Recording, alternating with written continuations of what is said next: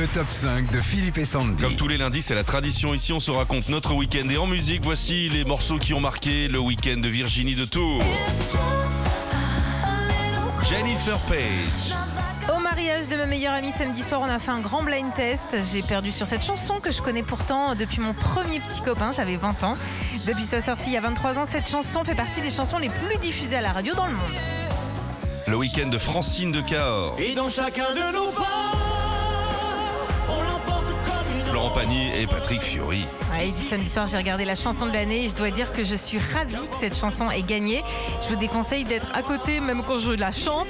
En plus d'être devenue samedi chanson de l'année, Patrick Fiori vient d'atteindre les 100 000 ventes de son album.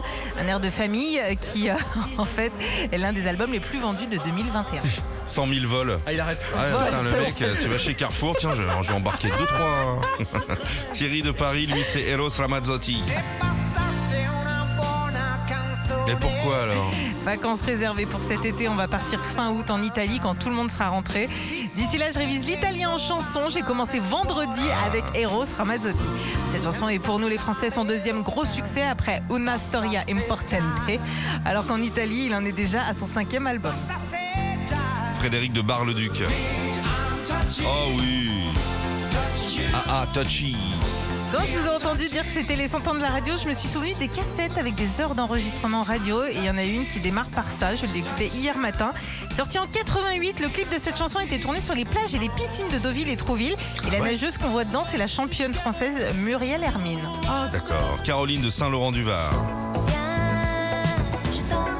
Ah oui, France Gall. Caro dit, il fait beau, il y a des fleurs partout, les gens sourient, ça m'a donné envie d'écouter cette chanson tout le week-end. Michel Berger écrit cette chanson pour France Gall en mars 1978. La chanson qui a marqué ton week-end. C'est Cassette.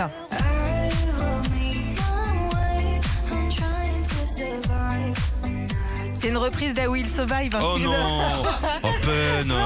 J'ai découvert cette chanson il y a une semaine et je l'adore, je trouve c'est frais, c'est printanier. Non ? Ouais, si. Pas les reprises, hein. Ils peuvent pas inventer des chansons. C'est joli ça. Retrouvez Philippe et Sandy 6h-9h sur Nostalgie.